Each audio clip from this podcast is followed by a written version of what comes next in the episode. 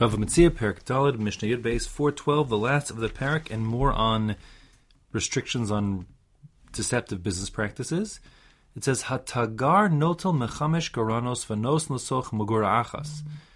A merchant is permitted to receive, collect uh, grain from five different threshing floors. A goran is where they thresh it, meaning five different fields, five different suppliers, and then put it all that different grain into a megura achas. A megura is a place where you store stuff. So in this context, it would be like a grain silo. The idea is that even though he's combining the grains, people understand that when they're buying from the merchant, even if he has his own fields, people understand that the grain they're purchasing isn't necessarily from his fields; it's from uh, the fields in the area from where he's sourcing all his grain.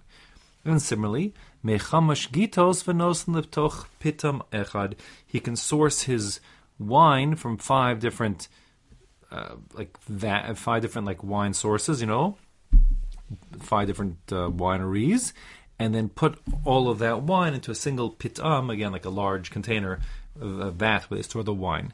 The point is that people understand that his um, wine is is uh, coming from multiple sources and being mixed together, and people therefore not being misled. Even if he has his own winery, they get it. It's not they get it. The setup is that he's not just selling from his own winery. Provided that his intention isn't to do whatever you're not allowed to do in the previous Mishnah, which forbade um, ma'arv and peros peros. So that means, according to Rashi and the Bartenura, if people think they're getting it from his field, like you know he runs a vineyard, and they go to the specific winery that he's running, they think they're getting from his winery the wine that came from there, but actually he's got a you know a blend of other things as well. That's misleading. If people are expecting it to be expecting it from be from his only, then he's misleading them and it will be forbidden. Um, and uh, certainly, according to um, the other Pshat the Rosh, if he's intentionally adding inferior quality, uh, in this case wine, to make more volume from his quality grapes, that again, of course, is misleading and therefore forbidden. Rabbi Omer lo yachalek hachenvani klayos ve'gozim says that the shopkeeper isn't allowed to distribute klayos is like toasted like grains. I think like sugar smacks, honey smacks, that kind of thing. Um, shalva in Israel. The egozim, egozim are nuts. So think think of this as, as like candy to tinokas to little kids.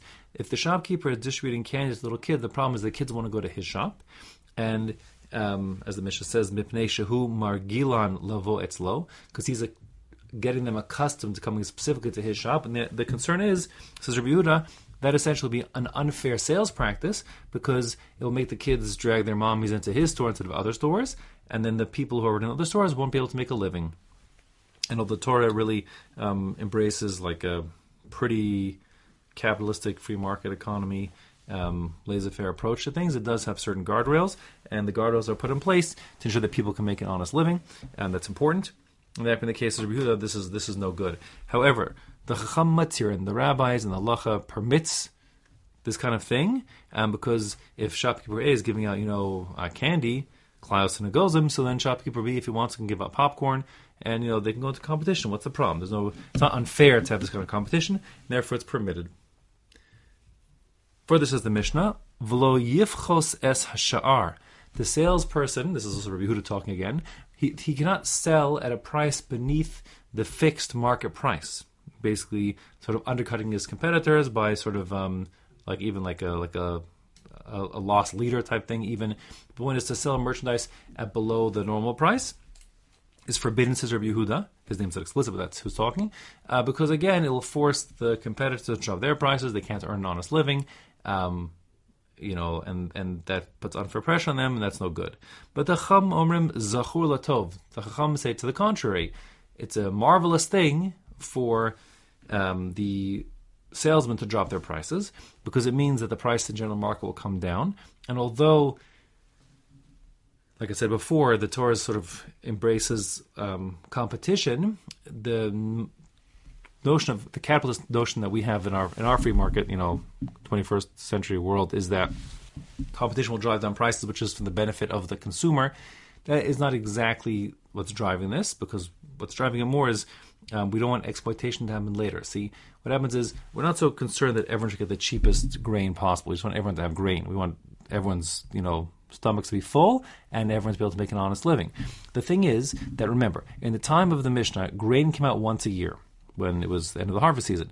And there were speculators essentially who would who would hoard grain and keep it for later on in the year when people were sort of desperate for grain and there's no more grain to come around, so therefore they could ask for exorbitant prices.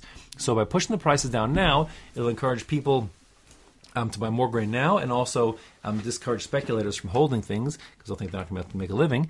And that will then ensure that not necessarily now things are so much cheaper as in the future they will be cheaper because there won't be these sort of these speculators that are unfairly driving with the price later on because that would be bad for people. So since we're benefiting the consumer, so everyone's got food to eat, that is uh, a good thing, and therefore zachor latov, and that's the din as well. Further says the Mishnah, lo yavor es hagrisin divrei divrei Abba Shaul. Abishol holds that you can't like sift the beans. This is you know imagine.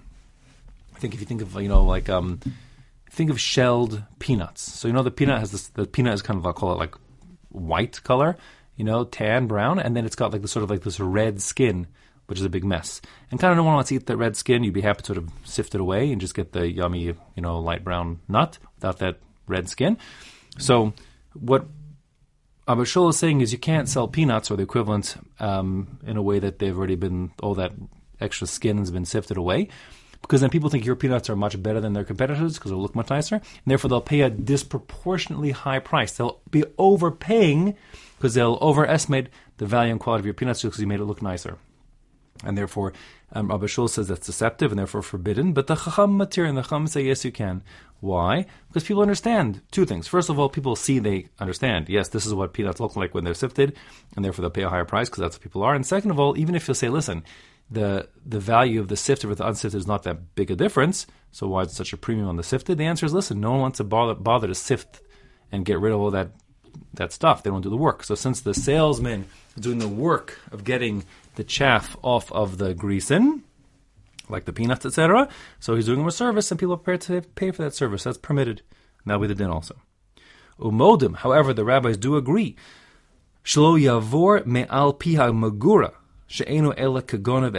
They say you can't. The rabbis agree. What you cannot do is um, sift off, like sort of clean up just the top layer of I'll call them peanuts, um, and the top of the barrels where you're selling them. And when people come, they buy like a whole barrel worth, and they think it's all been sifted when it hasn't. So you're tricking them. It, looks much nicer than it really is because when they get to the lower down in the container, they've been uh, deceived, and it's going to be low quality. That, of course, is forbidden as a deceptive sales practice. Um, that's the din also, and uh, and finally, it's kagona and that means literally it uh, steals the eye. That's a literal translation, but it means again it deceives the person. So deceptions are concerned here, and that is certainly a deceiving practice. Therefore, it's forbidden. Finally, says the Mishnah, "Ein mefarkesin lo esa adam v'lo esa behema v'lo esa kalim." Um, the word mefarkes, it's a little bit unusual word here. It means to sort of embellish. The idea being making something look better than it really is. You're hiding its defects, and that, of course, is being deceptive, and that's forbidden. Therefore, so lois adam, a person. This talks about a human who's being sold like on a slave market. So let's say you've got a, an elderly gentleman who's being sold as a slave. He's got gray hair. No one wants to buy an old man, so you dye his, his hair black, so people think he's 40 instead of 60 years old. So they are prepared to buy him, um, but that's really misleading because, you know, of course, he really is a gray-haired 60-year-old man, and therefore you've tricked people. Similarly, um, when it comes to the behema, the idea is if you feed the behema like a lot of like I don't know water enriched with bran or something, it gets swollen. It looks like there's more meat on the bone than there really is. It looks like it's healthier than it really is, um, and therefore people are misled. And of course, they take it home, the animal gets back to its normal level of hydration, and they got tricked. Okay, so that's forbidden. And finally, veloas kalim. Other things you're selling, utensils, you can't sort of give it a fresh coat of paint and cover up its um, its uh, its problems because people are being tricked. So this is not referring to new kalim. Obviously, when you're selling something new, you can make it look nice and shiny and, and polish it up because that's what people want to see when they're buying a new whatever it is they're buying a new car, you know. But if it's an old car, a used car, which is all you know been accidents, it has been repaired and so on, but you just give it a fresh coat of paint and make it look like a new car, that's misleading and deceptive, and therefore it's forbidden. Um, so therefore, when it comes to used kalim, used utensils, you may not. Uh, embellish them in such a way that it disguises uh, the problems that or the shortcomings or the blemishes that really are there.